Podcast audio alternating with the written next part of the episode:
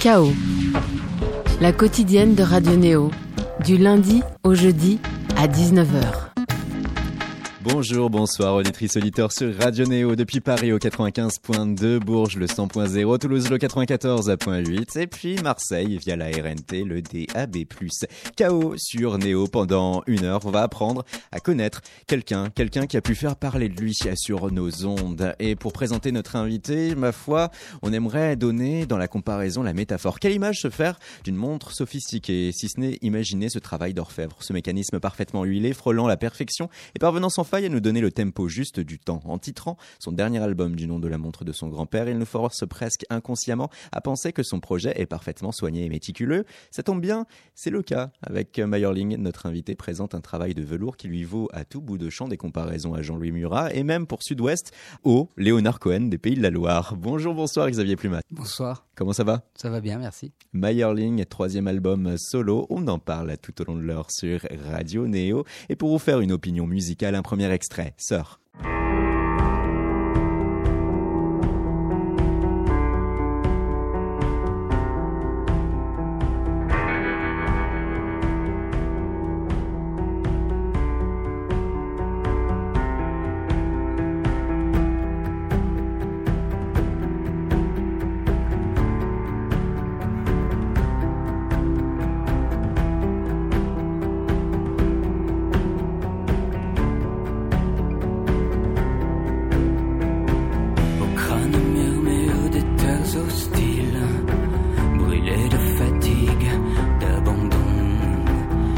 à la discrétion.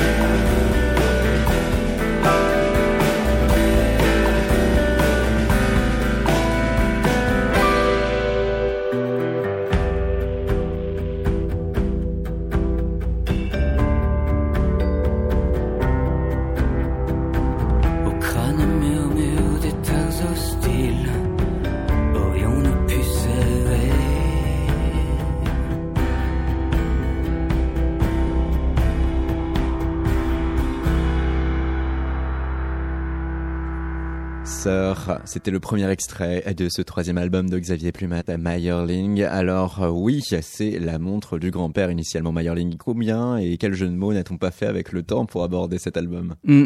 Ben ça c'est la faute à l'attaché de presse qui a voulu mettre ça dans la bio. mais euh, non non mais j'assume. Au départ même la montre en question c'est une Mortima la marque et le modèle Meyerling. Et le projet devait s'appeler Mortima Meyerling mais plus compliqué à vendre. Euh, donc du coup, j'ai gardé mon nom quand même. J'ai voulu garder une référence à cette montre qui n'a pas de grande valeur. Hein.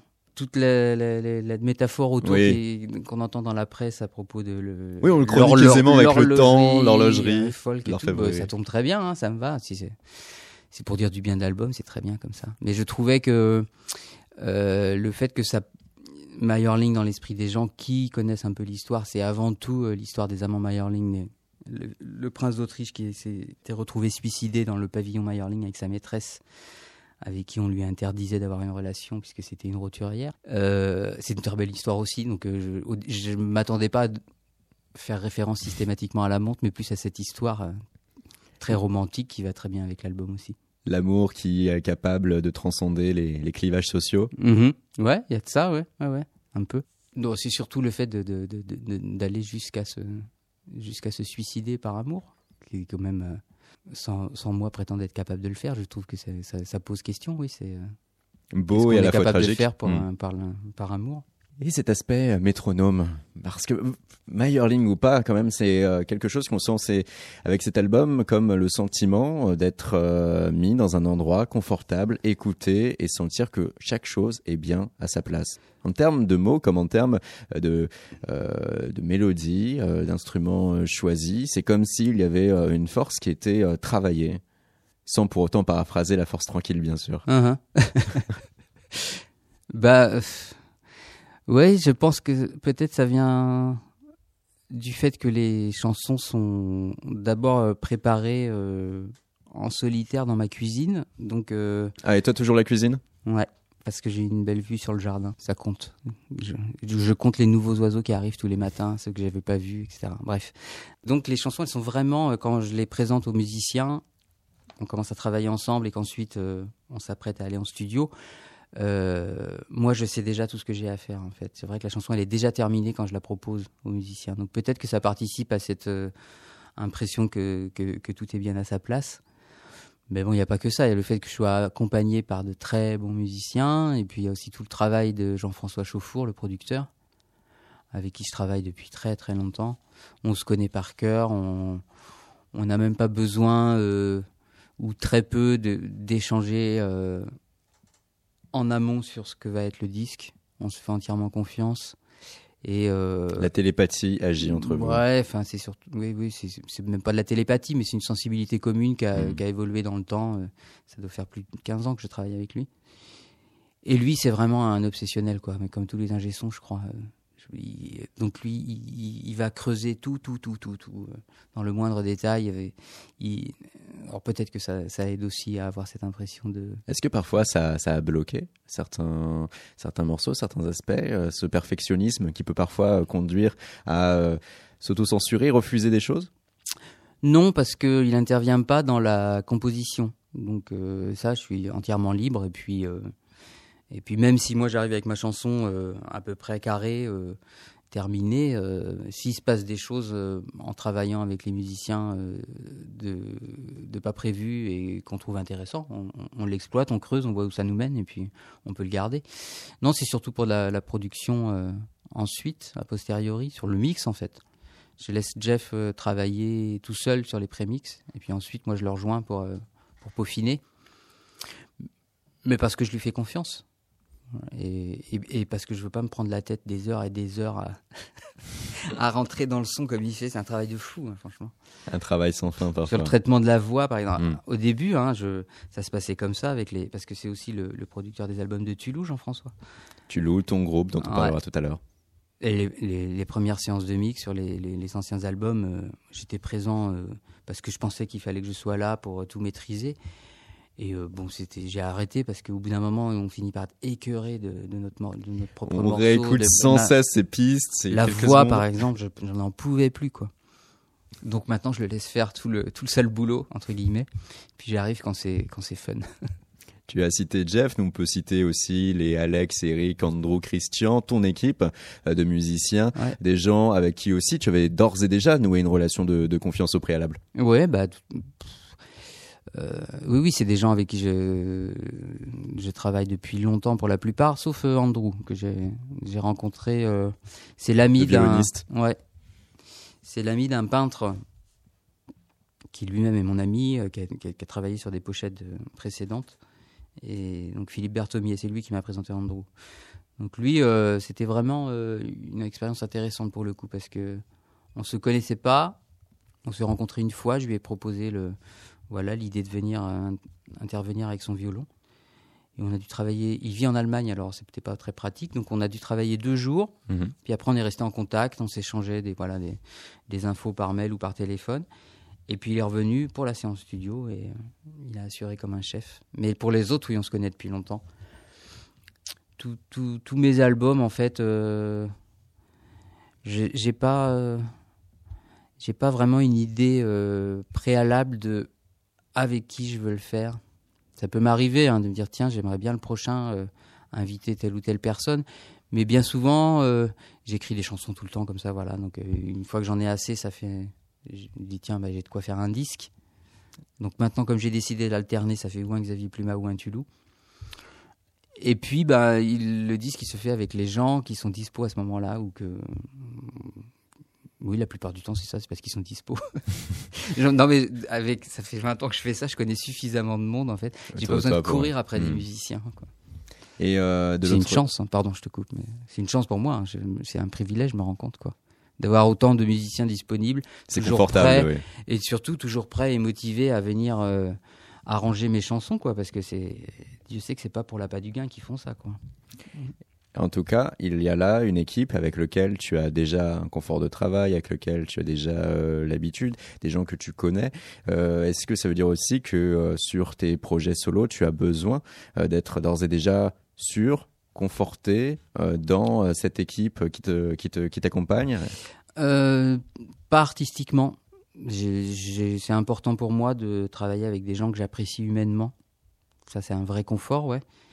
Euh, par contre, artistiquement, non. C'est euh, au contraire, j'aime bien la, la mise en danger parce que ça a beau être des musiciens que je connais, Mhm. pour autant, je ne- ça ne veut pas dire que c'est confortable de systématiquement de jouer avec eux. Christian, par exemple, le pianiste, c'est un pianiste de jazz qui travaille beaucoup dans l'improvisation ou dans la musique euh, concrète. Et je sais jamais ce qu'il va faire. Et il ne fait jamais deux prises identiques. Donc euh, c'est quand même à chaque fois une, sorte- une forme de petit défi de, de travailler avec lui. J'adore ça, hein, mais, mais je- réellement, hein, je, je ne sais jamais ce qu'il va jouer. Jamais, jamais. Et j'ai fait un. On a fait un concert euh, récemment tous les deux en duo. On a présenté l'album et en duo guitare-piano. Euh, on a répété. Ça se passe bien. Je- J'entends des choses que je, Mhm. qui sont pas sur le disque. Et au moment du concert, j'entends encore autre chose. Il est toujours, toujours en train d'inventer. Mais je considère ça comme un luxe pour moi, quoi. Du coup, il renouvelle mes chansons à chaque fois. Et tous, ils sont un peu comme ça. Euh, Alex Berton, le batteur, c'est pareil. Il est, c'est un improvisateur, donc il aime bien. euh, les gars qui sont dans cette démarche-là, ce qui n'est pas la mienne, parce que moi, c'est pas le même travail d'écrire des chansons. euh, je suis pas un, un virtuose de mon instrument. Je, je le maîtrise suffisamment pour composer des chansons, mais, mais voilà, je suis pas un improvisateur. Du coup, pour moi, travailler avec ces gars-là, c'est génial parce que eux, ils sont dans, le, dans la recherche permanente, quoi. Tu as la complémentarité Mm. euh, de, de Je suis jaloux d'eux, en fait. hein. C'est pour ça que j'aime bien bosser avec eux. J'aimerais bien avoir leur, leur liberté euh, euh, musicale. Mais en tout cas, c'est des gens, voilà, que premièrement, tu apprécies humainement. Est-ce Mm. que c'est dire que pour toi, un travail qui est réussi et qui est efficace ne peut être qu'un travail fait s'amusant, on va dire entre guillemets, du moins avec euh, avec uniquement une, une bonne entente et une alchimie. Et, euh, il est, il jamais arrivé un moment d'accepter de faire équipe avec quelqu'un qui avait le talent, mais qui euh, pour autant euh, humainement pouvait être euh, irritant. Non, ça m'est jamais arrivé. non, c'est vrai. Euh, il y a, les seules tensions qu'il y ait pu avoir, c'est avec le premier bassiste de Tulou, Stéphane Gonnet. Et c'était même pas de son fait, c'est que euh, quand on a commencé à tourner, on tournait beaucoup au, début avec Tulou, il, était, il supportait pas d'être d'être sur scène. C'était, c'était une torture pour lui. Il vomissait avant chaque, euh, systématiquement avant chaque concert. Donc il est devenu euh, désagréable entre guillemets parce que c'est simplement euh, voilà il a, il, il a fallu qu'on en discute et puis une fois qu'il a réussi à nous avouer que en fait c'était trop dur pour lui d'aller sur scène on s'est même on s'est pas fâché il a, il a arrêté et puis voilà mais c'est les seules tensions que je dont je peux me souvenir avec des musiciens autour avec des techniciens, des ingé des choses comme ça. Il peut y avoir des fois des, des, incompréhensions qui peuvent amener quelques tensions. Mais sinon, ouais, c'est important pour moi de travailler avec des gens euh, que j'apprécie, ouais. Mm. avec qui je m'entends? Meyerling construit déjà depuis ta cuisine, depuis euh, le panorama, les paysages, ta maison, ton village, la Sarthe. Et il y a avec cet album aussi, et ça a déjà aussi été chroniqué, ça a été relevé par d'autres, mais là aussi, on est obligé d'y penser. On a l'impression d'être dans la nature au milieu des éléments. Peut-être, euh, je ne sais pas, euh, la contrebasse et, euh, et le violon d'ailleurs aussi qui joue plus ta voix. Et ça c'est quelque chose que tu conçois aussi que tu comprends ou qui t'échappe? Non, je le comprends très bien. j'ai fait le choix de vivre à la campagne, donc mais en tout cas dans l'écriture des textes, les les images que je peux utiliser, les références que j'utilise, elles sont elles viennent elles sont inspirées de, mon cadre de vie, donc elles sont évidemment plus rurales que citadines. Mais c'est comme ça, mais c'est pas une revendication de ma part. C'est pas pour revendiquer la campagne contre la ville ou euh, si je vivais en ville, ce que je peux concevoir, ce qui arrivera peut-être, puisque je l'ai déjà fait euh, par le passé. Je pense que naturellement mon écriture changerait et j'aurais des métaphores plus urbaines. Euh, après, musicalement, Ouais, j'adore les instruments acoustiques. Oui, j'aime bien. Euh, j'écoute de la musique électronique. Qui quoi qui? Euh, Qui quoi qui Là, euh, comme ça. En ce moment, j'en écoute pas. Alors, je vais pas avoir de référence à venir. Non, c'est vrai, j'en écoute pas en ce moment. si j'écoute, c'est pas de la musique électro, c'est du rap, mais en musique urbaine, j'écoute Kendrick Lamar avec ma fille en ce moment. L'incontournable. Ou Andrew Park. Pack ou Park? Pack. Andrew Pack, je crois. Anderson Pack. Anderson Pack, merci. Je suis pas un pro, hein, je, mais je découvre des trucs avec mes filles, c'est chouette. Et moi, j'aime beaucoup les instruments acoustiques, ouais. J'adore faire. Et j'adore le plaisir de jouer euh, live. On enregistre les albums en live. Ça participe à ce que j'ai envie de, de proposer, c'est que, que l'émotion ne soit pas que dans mon interprétation de chanteur, mais que entre euh, dans la musique, on puisse entendre l'interaction entre les musiciens.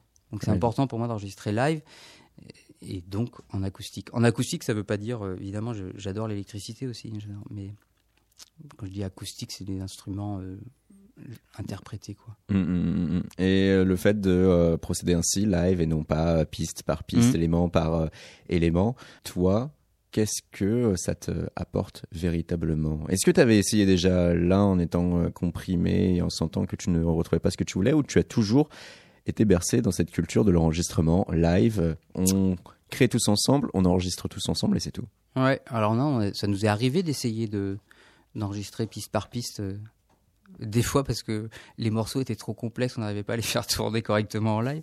Ça a pu arriver, hein. Et en fait, ça ne marche pas. Ça ne marche pas alors parce que euh, parce que euh, notre sensibilité fait qu'on n'a pas envie d'approfondir ce truc-là parce que c'est une histoire de travail simplement enregistré au clic un, piste par piste, ça implique d'enregistrer au clic. Et donc, c'est juste un travail que qu'on est trop feignant euh, et qu'on fait pas, c'est tout, quoi, je crois.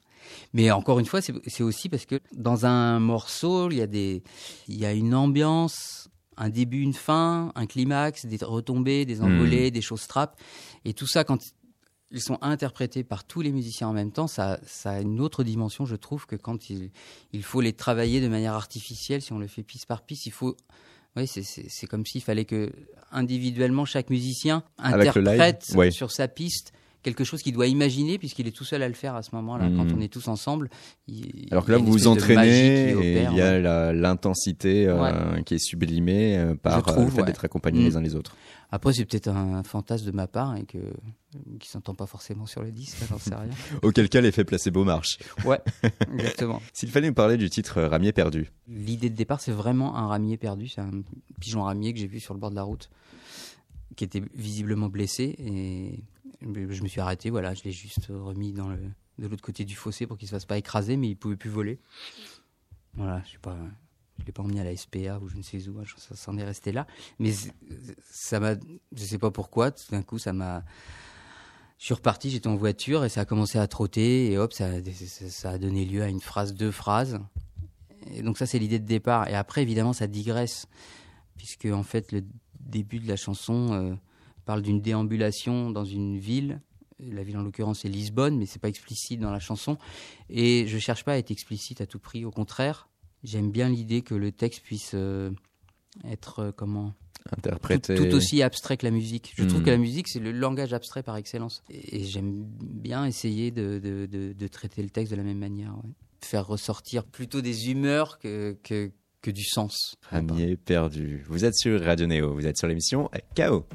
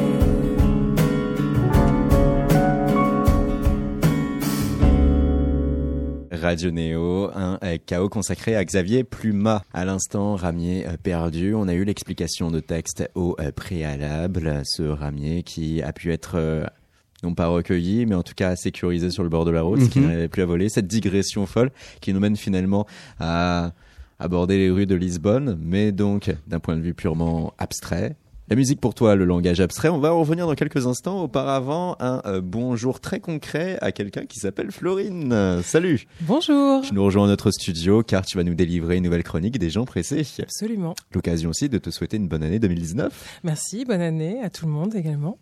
Cette chronique, elle va parler de quoi? Est-ce que tu peux hum, hum, Hmm. mettre l'eau à la bouche de nos auditeurs? Sans spoiler, euh, je vais parler de la stratégie de l'échec. En tout cas, de, de- de ces situations un peu compliquées dans lesquelles on se trouve euh, parfois, avec ce sentiment de ne, de ne pas réussir, en tout cas pas autant que les autres. Donc euh, ma chronique va, va essayer de libérer un peu euh, nos chakras à ce sujet. Une thématique qui te parle, Xavier? Oui, je crois, oui.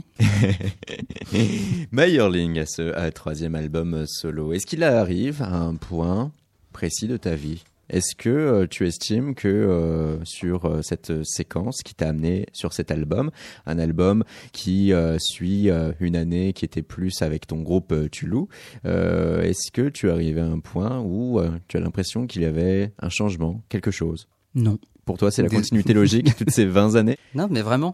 Et je, en fait, je suis tout le temps dans la, euh, dans la projection de ce que, de, de ce qui est à venir plutôt que de ce qui est fait. Donc, euh, je, pour l'instant, je me retourne pas encore pour faire de bilan. Peut-être ça viendra hein, avec l'âge, mais pour l'instant, c'est pas le cas. Et là, je suis dans la, dans la réalisation du prochain Tulou et dans aussi la projection du prochain Xavier Pluma. Donc le Meyerling en question, j'en suis très heureux. hein, je serais content de Mais pour toi, c'est déjà fini, bilan, ouais, éloigné. est- En tout cas, il y a avec toi cette faculté d'être euh, intégré dans la scène musicale française depuis maintenant le tout début du 21e siècle, la toute fin du 20e même, il y a 20 bonnes années. Euh, Est-ce que euh, là, je vais avoir une emprise, en tout cas sur tes thématiques? Oh, je pense euh, nécessairement, mais sans m'en rendre compte en fait, de manière inconsciente, oui. Oui, oui. Je, je réécoute jamais mes, mes anciens disques, mais ça peut m'arriver dans des, à l'occasion de, je sais pas, d'une soirée ou, dans un lieu où quelqu'un passe des vieux, vieux morceaux. Je me rends bien compte que je, n'écris plus de la même manière. Euh, surtout les premiers albums de Tulou, où- mais je crois que c'est le cas de, pas mal d'aspirants chanteurs. euh, on ne sait pas trop comment aborder ça et, et en général euh, raconter nos petits déboires amoureux et casser du, du sucre sur le dos des filles en l'occurrence ou des gars euh, c'est un bon moyen de démarrer mais Un bon défouloir, mais j'es- j'espère je crois m'être rendu compte assez vite que ça me mènerait pas bien loin qu'il fallait vite que j'essaie d'élargir un peu le sujet c'est vrai que là, hein, l'écoute de Meyerling, en tout cas, hein, on ne peut pas dire que non tu verses dans ce genre. non, non. Non, mais aussi parce que je suis, que, voilà, je suis plus apaisé aussi. hein. C'est- c'est ma, ma vie amoureuse est plutôt épanouie. Donc, euh, de ce côté-là, ça va plutôt bien. On peut reparler de la force tranquille.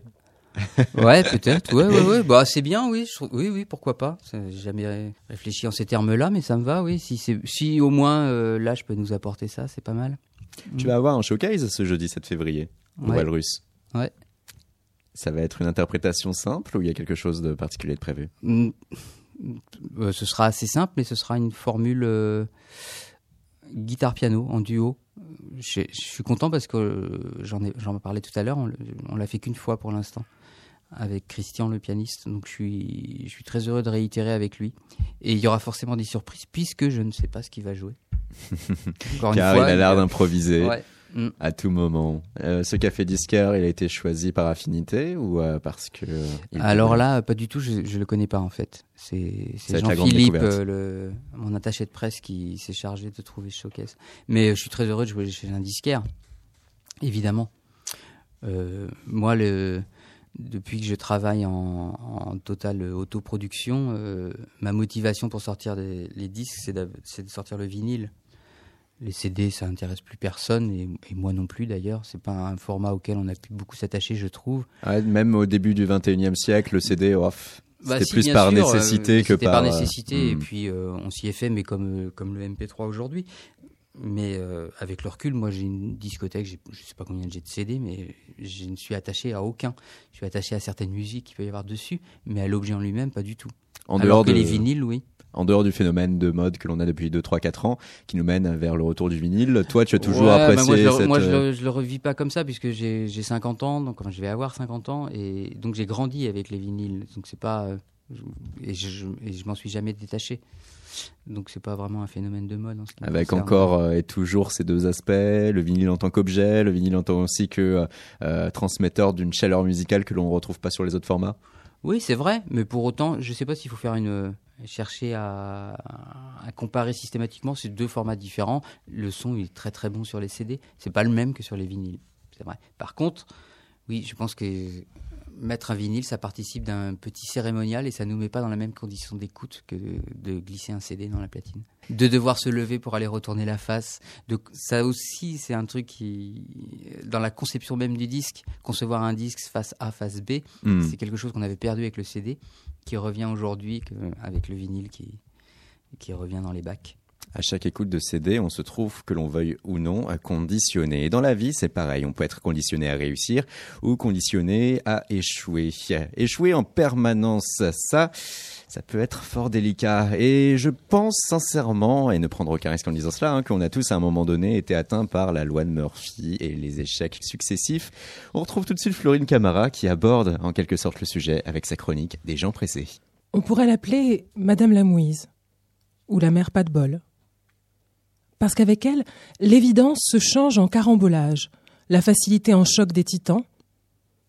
C'est qu'il faut la voir, se débattre pour se débarrasser d'une simple écharpe, se taper le crâne devant un sudoku force 1, provoquer un incendie en réalisant un œuf au plat. Alors que, lors d'une soirée, les invités évitent prestement le petit angle aigu de la table basse, elle s'y explose le genou, renversant au passage l'intégralité de son verre sur sa voisine. Elle est de toutes les tentatives bancales, de celles qui ne réussissent qu'au bout de la troisième, quatrième, cinquième, sixième fois. Elle collectionne les réponses négatives et les refus navrés. Les activités les plus basiques sont un risque constant et elle songe de plus en plus à s'imposer le port du casque, tant son brave profil de winneuse en perte de vitesse amortit porte, rencard foireux et promesses non tenues. Son chemin à elle n'a jamais été tout tracé. Elle est de toutes les trajectoires, des essais d'où s'échappe une fumée inquiétante. Elle a beau faire, non, cela ne fonctionne pas du premier coup. Et si, par un étrange concours de circonstances, les astres s'alignent enfin en son sens, c'est pour mieux la rappeler à l'ordre quelque temps plus tard. Non, elle est de ceux qui s'éreintent avant d'atteindre la félicité. Son passif a fini par s'ébruiter. Les échelles et les miroirs s'écartent de son chemin, histoire de ne pas aggraver son cas. Désormais, elle n'a plus peur de l'avion. Si quelqu'un ne craint plus de prendre la foudre, voire pire, c'est bien elle, tant elle en a vu d'autres. Un soir, n'y tenant plus, son entourage coince son compagnon dans leur cuisine et l'interroge. Pourquoi, malgré tous les outrages que la vie lui impose, conserve-t-elle cette mine joviale? Avant de répondre, il jette un œil au salon, au cas où elle serait en train de s'étrangler avec la cerise de son apéritif. Après chaque brillant échec et autres foirades monumentales, dit-il à l'Assemblée, elle m'a confié toujours se poster devant la seule glace qui ait résisté à sa maladresse, et fait un état des lieux. Oui, elle est toujours cette fille songeuse qui donnerait tout pour provoquer un fou rire. Elle est cette championne du risotto trop cuit, ce refuge de tendresse aussi, qui pourrait faire fleurir les arbres en hiver rien qu'en soufflant dessus. Elle est cet insomniaque qui dévore cerises et tablettes de chocolat noir sous la couette, constellation de miettes collantes en option. Elle est cette conductrice de trottinette aux coudes meurtris, cet artiste peintre qui fait le tour des galeries sans jamais perdre confiance, même quand on lui rit au nez. Et quand 99% de la salle ne croit pas en elle, elle préfère se focaliser sur le pourcentage unique qui la darde de son regard bienveillant. Ses échecs ne sont qu'une étape de plus vers ses rêves. Aussi a-t-elle à cœur de ne jamais verser trop de larmes sur ses ratés, histoire d'en économiser pour les beaux jours à venir. Alors, oui, on pourrait l'appeler Madame la Mouise ou la mère pas de bol. Et pourtant. Merci beaucoup, Florine Camara, la chronique des gens pressés. Prime à l'abnégation, la détermination, le positivisme. Toujours. Xavier Pluma? C'est très belle chronique. Je suis tout à fait d'accord avec ça, moi. C'est un peu non mais en, dans le domaine de la musique en tout cas je me sens tout à fait euh, concerné par ce que tu viens de, joliment chroniquer. On a démarré euh, il y a 20 ans avec Tulou euh, en étant euh, comment dire adulé dans toute la presse comme un nouveau groupe indé. Bref, je me souviens plus des qualificatifs, tout. On a fait beaucoup, beaucoup, beaucoup de concerts et depuis 20 ans, ça n'a été que des crescendo. Parce que euh, on, a, on avait une exigence artistique, on s'est embrouillé avec euh, je ne sais plus combien, trois ou quatre labels différents, et c'est pour ça que maintenant on est totalement en autoproduction. Et pour autant, moi j'ai jamais considéré ça comme un échec. Ça dépend où est-ce qu'on met son ambition en fait. Et euh, réaliser un disque, fa- faire en sorte qu'il soit disponible euh, pour les gens qui veulent bien l'é- l'écouter, c'est déjà une victoire en soi à chaque fois pour moi. Là, le Meilleur Ligne, je sais pas combien je vais en vendre, très peu, comme d'habitude. Mais euh, les quelques très belles chroniques qui sont tombées et le fait que moi j'ai réussi à, le, me- à mener le projet à terme et que le disque existe, ça me, ça me suffit. C'est déjà une victoire pour toi. Ouais. Et, fait. et c'était la fin que tu recherchais, du moins euh, la fin, façon de parler. C'est-à-dire en tout cas euh, le, le but numéro un. Ben, j'aime pas par contre être dans une espèce de démarche de projet, pseudo-projet qui serait là et dans le vent et qui traîne et qui traîne et qui n'aboutit jamais. Donc, quand je démarre un truc, je le fais en sorte de le mener à bien, oui. Mais c'est dé- déjà beaucoup, beaucoup d'énergie. Donc après, évidemment, comparé à d'autres euh, artistes dans le même domaine, euh, on peut considérer que ça- c'est un échec parce que ça se vend pas, parce qu'il y a très peu de gens qui connaissent, qui sont au courant et qui l'écoutent et, ou qui l'apprécient. Moi, je vois pas les choses comme ça. Donc c'est un peu le sens de, de ta chronique, c'est que un échec n'en est pas forcément un. Ça dépend comment, ça. ça. dépend par qui il est regardé, par qui il est jugé et par qui il est Oui. vécu. Faut qu'il ait fait, ouais, ouais. Mm. Non, je voulais savoir si tu allais réagir là-dessus. C'est le genre de silence qu'on peut se permettre lorsqu'on est en enregistrement. Florine Camara à l'instant. Avec cette chronique, n'hésite pas à intervenir à tout moment. Cette émission euh, Chaos sur Radio Néo dédiée à Xavier Pluma, l'album Ayerling, mais pas que. Venons par exemple à Tulou. Allez, on l'a entendu 4, 5, 6 fois depuis le début de l'émission. C'est bien logique. Ça a été ton premier groupe. C'est euh, ce groupe avec lequel, en effet, tu pouvais naturellement fanfaronner début 21e siècle, puisqu'il y eut, en effet, de la part de la presse et des suiveurs, une forme de fascination au tout début. Euh, il y a aussi à travers ce groupe des projets perpétuels qui se sont réalisés sur les 20 dernières années. Le dernier en date, c'était 2017. Et c'était des reprises, des reprises euh, des chansons des années 30, des euh, années 20, les grands classiques. Ouais, oui, qui, qui brassait plus large que ça en fait. La plus, la plus ancienne sur l'album, elle est de 1900, je sais plus, deux, je crois. Hmm. Et la plus Le récente, c'était la reprise de François Béranger, elle était de 73. Donc euh, on, on brassait large, ouais. Total Musette, Total musette. le nom de cet album. Ouais. Les reprises, c'est quelque chose qui vous a toujours botté hein, euh, Ouais. au fil du temps et des décennies. J'ai essayé, alors je crois qu'il doit y avoir quelques exceptions. Il y a un, ou- un ou deux albums où il n'y a pas de reprise. Sur Meyerling, il n'y a pas de reprise. Mais sinon, oui, j'aime bien en mettre une systématiquement euh, dans mes disques.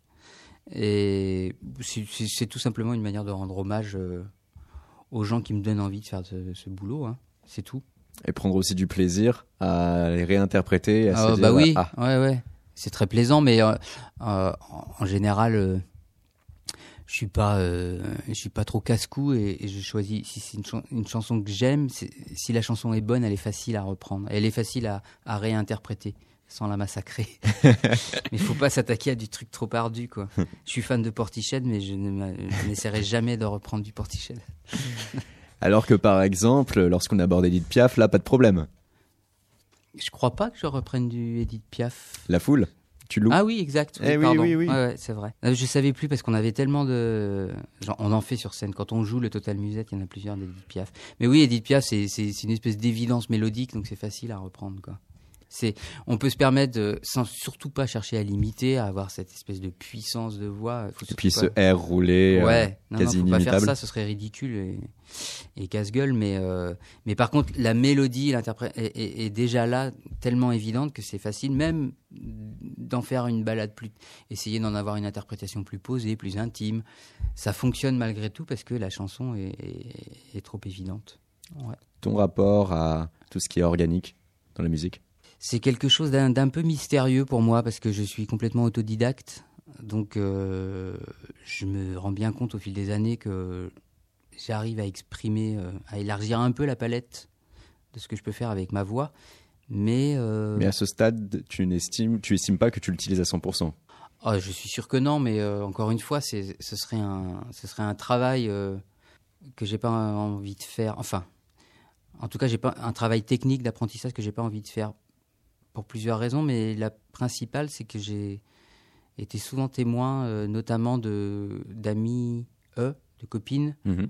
qui chantaient très bien, que j'invitais à chanter sur mes disques, et j'en ai vu au moins trois euh, avoir une- un timbre de voix magnifique, chanter naturellement super bien, et commencer à vouloir apprendre avec des cours de chant, et tout d'un coup avoir une espèce de, de- de manière standardisée de chanter, notamment les écoles de jazz, de chant de jazz, c'est une catastrophe, ça devrait être interdit ça.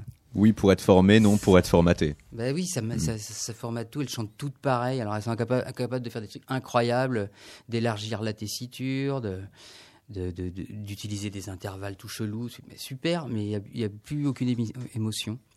Sur le premier album de Tulou, il y a un, un morceau qui s'appelle Cage Mage, sur la bancale. Eh ben, c'est une copine à moi qui chante ce morceau.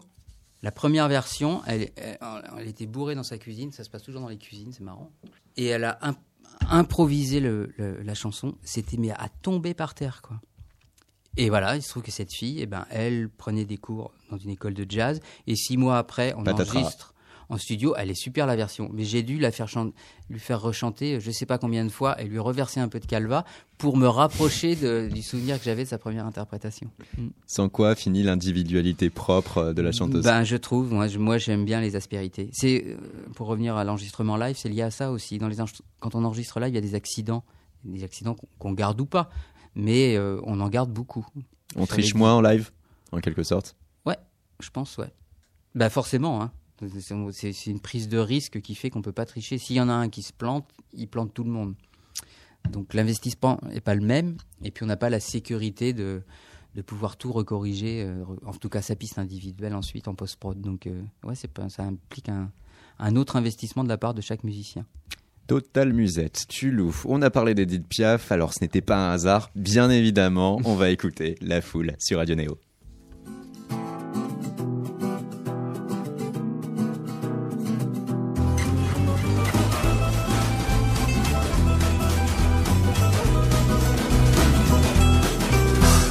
Je revois la ville en fête et en délire, suffocant sous le soleil et sous la joie.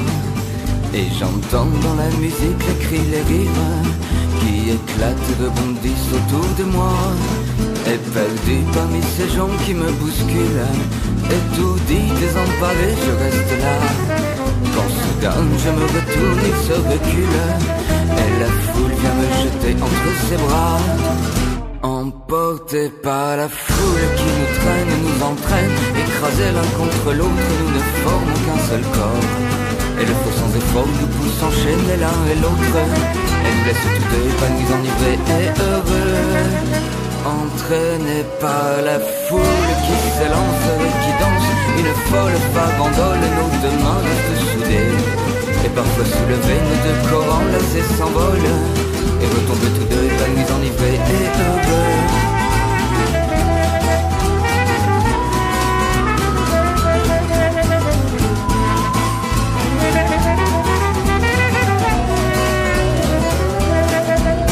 Et la joie éclaboussée par son sourire me transperce et rejaillit au fond de moi. Soudain, je pousse un cri parmi les rives quand la foule vient l'arracher d'entre mes bras. Emporté par la foule qui nous traîne, nous entraîne, nous éloigne l'un de l'autre, je lutte et je me débat. Mais le son de sa voix s'étouffe dans les rires des autres, et je crie de douleur, de fureur et de rage et je pleure. Entraîné par la foule qui s'élance et qui danse Une folle farandole, je suis emporté au loin. Et je crispe mes poings maudissant la foule qui me vole L'homme qu'elle m'avait donné que je n'ai jamais retrouvé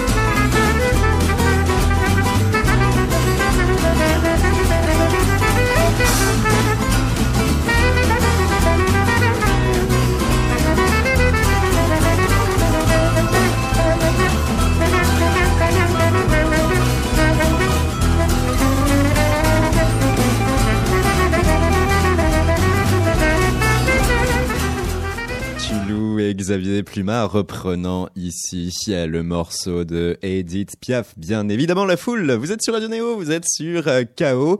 Et euh, il est l'heure d'aborder les concerts qui vont venir avec l'agenda des sorties, l'agenda culturel. Auparavant, Xavier Pluma, on utilise toujours cette rubrique comme une bonne excuse pour faire parler nos invités sur ces concerts qu'ils aimeraient faire. En sachant qu'on peut suggérer donc Anderson Pack qui sera à la Villette le 12 ah, mars. La question c'est un artiste que j'aimerais voir sur scène, Exactement, ouais. Et si d'ailleurs tu as déjà coché aussi des concerts euh, à venir, là, je suis pas trop. Mais les concerts sur Paris, je, je m'informe peu puisque je vis à 250 bornes d'ici. Et... la vie culturelle euh, dans la Sarthe et dans ton village, bah, ça va, c'est assez haletant. Euh, pour les concerts, pour la musique, c'est pas euh, délirant. Par contre, pour le théâtre et la danse, ouais, il y a les Spal, qui est une salle au Mans, qui, qui, qui, a, une super programmation. Les expos de peinture aussi. Pour tout ça, c'est pas mal. Pour, pour voir les concerts, il faut bouger, il faut, faut faire des bornes, quoi. C'est pas mal. Sinon, dans, dans un, un un concert, un rêve ultime, euh, ce serait de voir Marcolis sur scène. Mais ça n'arrivera jamais puisqu'il il a déclaré déjà il y a des années qu'il ne ferait jamais plus jamais de scène. Mais oh. mais voilà. Jamais dire jamais, ouais. Marcolis ou bien Marcolis euh, sous son nom ou Toc Toc quoi. Jamais eu l'occasion de le faire dans les années 80. Bah non, non, non, j'étais trop jeune je crois et puis, euh, puis ils ont tellement peu tourné quoi. Hmm. En plus, je crois que c'était pas bien. le peu de vidéos que j'ai pu voir, c'était pas terrible. C'était un peu la messe. il se passait pas grand chose. Comme les, concerts de David Sylvian avec Japan, c'était un truc très chiant, je crois. Pire qu'Etienne Dao Je sais pas, j'ai jamais vu Etienne Dao sur scène. Un des plus beaux concerts que j'ai vu, j'en parlais tout à l'heure, c'était Portiched euh, aux Eurokéennes de Belfort. Un truc de dingue. On, était programmé avec Toulouse et vraiment un concert incroyable. Tout le monde assis tout, tout, je sais pas combien de milliers de personnes on était les Européennes, hein, ça passe du monde. En plus, c'est sur, la presqu'île hein, à Belfort, donc tout le monde assis, mm. et c'était juste fabuleux quoi. Bon bref, on va pas faire l'historique de tous les concerts qu'on a aimés. Parce que là... Florine, hein, tu as bien hoché de la tête en tout cas avec euh, Portishead. ça me parle. Ouais. Et toi, tu as coché Anderson Pack. Tu vas le faire. Ça, c'est donc le 12 mars. Auparavant, quoi faire? Au juste, on y vient. L'agenda des sorties. L'agenda des sorties Culture, musique, ciné, expo, théâtre, photo. Néo. Bonjour à tous et à tous. Au programme, en ce 31 janvier, on participe à un atelier de création de podcast avec Radio Nova. On se tapit dans l'ombre pour admirer Danny Terreur au point éphémère, ou bien on s'immerse entièrement dans le parcours de la nuit des idées à la gaieté lyrique. À ceux qui rêvent de création sonore, l'usine à podcast ouvre ses portes au grand public pour une création collaborative. La première étape de ce parcours créatif se déroulera à la recyclerie, un tiers-lieu valorisant les initiatives bienveillantes et innovantes pour la société de demain. On assiste au lancement du podcast Supplément d'âme de Laura Jeanne Gauthier, puis à une discussion en présence des nouveaux médias de l'agriculture et de l'écologie. Ensuite, on se rend chez Maurice au bureau des nouvelles éditions indépendantes où l'on se replonge dans nos rêves les plus fous avant de les décrire au micro. Un exercice cathartique pour faire face au présent et se projeter dans le futur puis direction le stade Bauer pour la dernière étape de ce périple, afin de se confronter aux interviews marathon. Journaliste en herbe, passionné de radio ou curieux passant, le temps d'une nuit, on réalise le podcast dont on a toujours rêvé. L'usine à podcast, c'est de 18h30 à minuit à la recyclerie, 83 boulevard Ornano et chez Maurice, 12 rue Grimaud, dans le 18e arrondissement de Paris, puis au stade Bauer, 92 rue du Docteur Bauer à Saint-Ouen. On continue les récits spéculatifs sur le champ des possibles avec la Nuit des idées, organisée par la Gaieté Lyrique. Pour la Nuit des idées 2019, Fabula propose un programme pour fabriquer des devenirs terrestres à l'ère des réalités virtuelles. Projections, rencontres, performances, installations immersives viendront proposer des récits spéculatifs, des ouvertures sur des futurs rendus capables de changer le présent et le rapport à notre Terre. Ce programme est inspiré par Donna Haraway et notamment ses motifs narratifs comme la fabulation spéculative ou les jeux de ficelles, véritable lieu de fabrication de possibles à l'ère des catastrophes annoncées. La Nuit des Idées, c'est à partir de 19h à la Gaîté Lyrique, 3 bis rue Papin, dans le 3e arrondissement de Paris. Ambiance réchauffée au point éphémère avec le concert de Danny Terreur. Micro au centre, guitare en bandoulière, pédalier à ses pieds, clavier à portée de main gauche et synthé, programmation en direct côté droit, Danny Terreur se révèle en véritable homme-machine, magnétique et passionné sur scène. Shooté aux mélodies pop anglo-saxonnes et à la musique électronique, Danny Terreur s'est également abreuvé de littérature française pour satisfaire son esprit assoiffé. En studio, il traque les mélodies fortes, le groove électropop qui oscille entre turbulence synthétique et cristalline. Mais pas d'inquiétude, Danny Terreur vous veut du bien. Danny Terreur, c'est à 20h au point éphémère, 200 quai de Valmy, dans le 10e arrondissement de Paris. Vous pouvez retrouver toutes les informations sur le site de Néo, radioneo.org, rubrique Actualité. Bonne journée c'était l'agenda des sorties sur Radio Néo. Xavier euh, Pluma, quand on vit donc euh, dans un village, euh, on est dépendant de la ville. C'est au Mans que ça se passe, du coup, pour toi, à chaque fois, d'un point de vue culturel? Ouais, bah, ou alors je, il faut aller un peu plus loin, à Tours, à Vendôme, Vendôme, il y a l'association Figure Libre qui depuis euh, ans, 25 hein, ans organise le, festival Les Locomotives, qui est une des plus belles programmations euh, en région, France. Hein. Région Centre, hein, Vendôme, qui euh, d'ailleurs est la terre natale notamment des Ropoporos, qui jouent régulièrement mhm. aussi aux Et ouais, j'ai beaucoup de connexions avec eux là-bas. Et, les amis peintres dont je parlais tout à l'heure, ils sont aussi dans le Loir-et-Cher, dans ce coin-là. Et donc j'y vais souvent, c'est pas loin en fait. Moi j'habite à l'est de la Sarthe, donc j'habite très, très c'est tout près le Loir-et-Cher. Mais oui, forcément, il faut se déplacer. Donc euh, on sort moins que quand on vit en ville, c'est sûr. Et Mais c'est pas un choix de vie, hein. on, y gagne autre chose. Et c'est vivable Ou euh, quand on est dans un village de 1200 habitants, on est forcément pointé du doigt en se disant hey, c'est le chanteur, hey, c'est le chanteur ». Ah non, ça là-dessus, j'ai pas de souci. Non, ça, franchement, ça va. Bah, ce que je disais tout à l'heure, déjà notre euh, notoriété étant allée décrescendo, euh, je peux sortir acheter mon pain sans problème, sans me, qu'on me saute dessus. Et en plus, dans le village euh, où j'habite, à Dolon, mhm. je pense qu'il y a pas mal de gens qui savent ce que je fais mais très peu sont passionnés, intéressés, ignorent que je, puisse être chroniqué dans tel ou tel journal ou entendu sur telle radio. Ils sont pas là sur radionéo.org en. Non, je ne pense pas. Je vais me renseigner, mais ça m'étonnerait. Donc euh, non, je, puis euh, enfin, en tout cas, je suis absolument pas emmerdé pour ça. Après, je ne sais pas ce qu'ils en pensent. Et euh, ce choix de, de la campagne, il s'était opéré quand?